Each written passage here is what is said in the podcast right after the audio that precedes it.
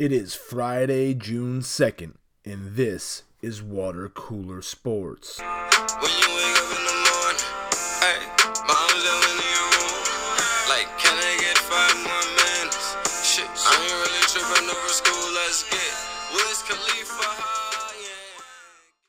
The long awaited arrival of the NBA Finals started last night, and I think I'm already changing my stance on Cleveland winning in six games. Golden State was extremely impressive in the 113 to 91 win over the Cavs. After a first half that went back and forth and up and down, the Warriors came out in the third quarter and looked unstoppable. In that third quarter, they outscored the Cavs by 13 points.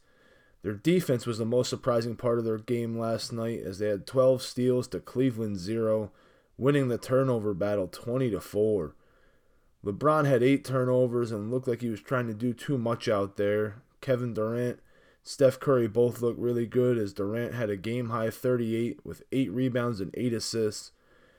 Steph Curry had 28 points and 11 assists for uh, the Warriors.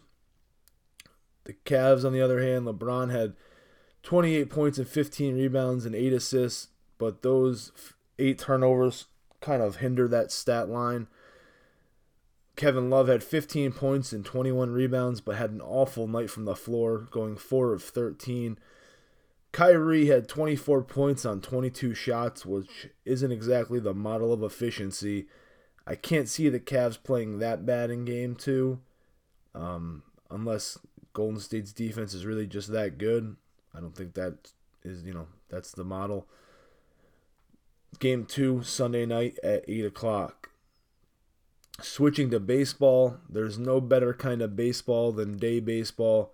We had four day games yesterday, beginning with the Indians and the return of Corey Kluber.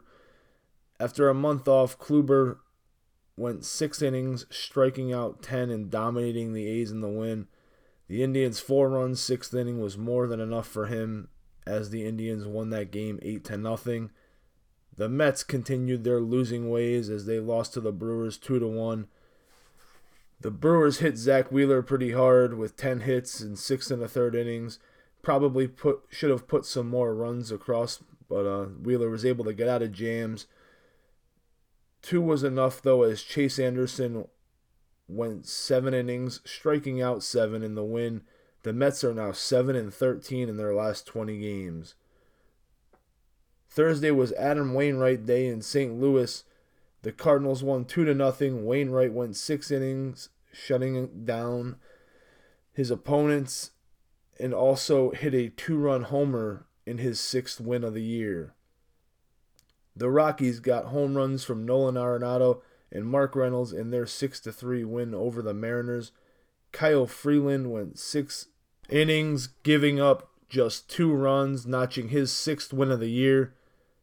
The Orioles used a long ball to beat the Red Sox. Homers by Adam Jones, Crush Davis, and Mark Trumbo lifted the Birds as they held off a late rally by the Sox to win 7 to 5. Wade Miley went 7 innings, giving up only 1 run for the Orioles in the win. Gary Sanchez homered twice and drove in 3 runs and Aaron Hicks drove in 6 runs for the Yankees in their 12 to 2 win over the Blue Jays. CC Sabathia looked good last night, giving up one run in six and a third for the win. Zack Greinke went seven innings, giving up one earned run in his seventh win of the year, as Nick Ahmed's two-run single in the eighth gave the Diamondbacks the win, beating the Marlins three to two. The Twins scored three in the top of the ninth to beat the Angels four to two. The inning was set up by Jefry Marte's error at first base, and Jason Castro had a two run single. Joe Mauer drew a bases loaded walk also in the inning.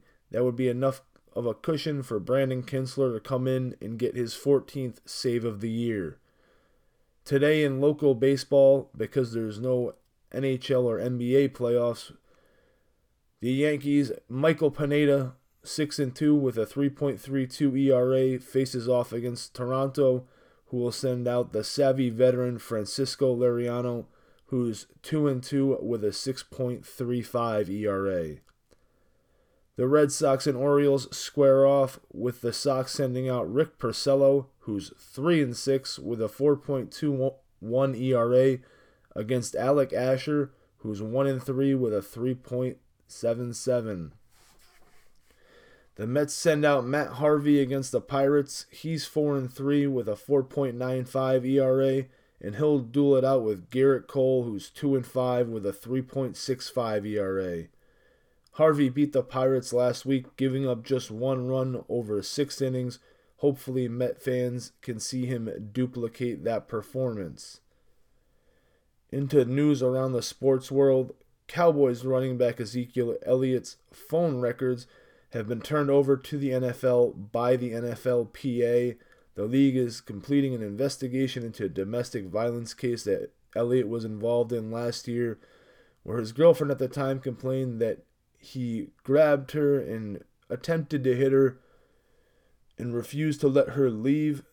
The NFL is very strict in its domestic abuse cases after their humongous blunder in the Ray Rice case so take they are taking their time with this investigation. Former Baylor standout Shawn Oakman, you may remember him as the guy who looked like a character created in a video game with his size, stature, and physique, was charged with a felony sexual assault back in 2016 when the Baylor football program really took a huge hit as far as assault cases and such. Well, his lawyers have withdrawn from the case, saying he hasn't paid them at all yet. This will likely delay his August trial date. I know that Mr. Met is a fan favorite. You know, he's a he's an exciting character in the outfield, running around, doing his thing. Maybe Mrs. Met stepped out on him. Not really sure what happened, but Mr. Met was in a bad mood the other night he was actually relieved of his duties after giving a fan the middle finger. The mascot was walking out of the tunnel while fans were taunting him, and he got a little bit fed off and flipped them the bird. In Mr. Met's defense, though, he only has four fingers, so how can you truly call it the middle finger? I know we all remember a web series called Bum Fights from the early 2000s. Well, evidently it spilled over into the NBA we have a bum fight between Austin Rivers and Big Big Baby Glen Davis. They're going back and forth. Uh, Glen Davis said when he was with the Clippers, coached by, of course, Austin's father, Doc Rivers, there was resentment in the locker room for Austin Rivers being there because in the team believed that he was just there because of his father River said that Glen Davis wasn't to be taken seriously. It's hard to take someone seriously who comes to camp out of shape and doesn't know the plays. Glen Davis had, you know, a little bit of a retort for him. I'm going to play that for you right now. All right, minding my own business. And I look on Undisputed and I see old punk ass Austin Rivers talking shit. Come on, man. Yeah, I might have been overweight a little bit probably late for one or two practices. Come on, man. Don't know the plays? Come on, bro. You're lying now, bro. Now you're fucking lying. Come on now, man. Now that's a fucking lie. Second of all, your father gave you your money. How can you, like, don't say shit to me. Your father gave you your money. You ain't work for it, motherfucker. Type of shit. But I was there. I seen you at practice. You didn't give a fuck thinking you all that wearing them tight ass pants and you know, your father gave you all that money so you can go wear those tight ass pants. But keep your fucking mouth closed, man. Shut up, man. You're a fucking bum who's been given the world. Shut up. And just stay under your father. Strong words from a strong man. Absolutely going in on Austin Rivers and everything Austin Rivers has ever stood for just complete evisceration, scorched earth, no survivors. That's water cooler sports for June 2nd.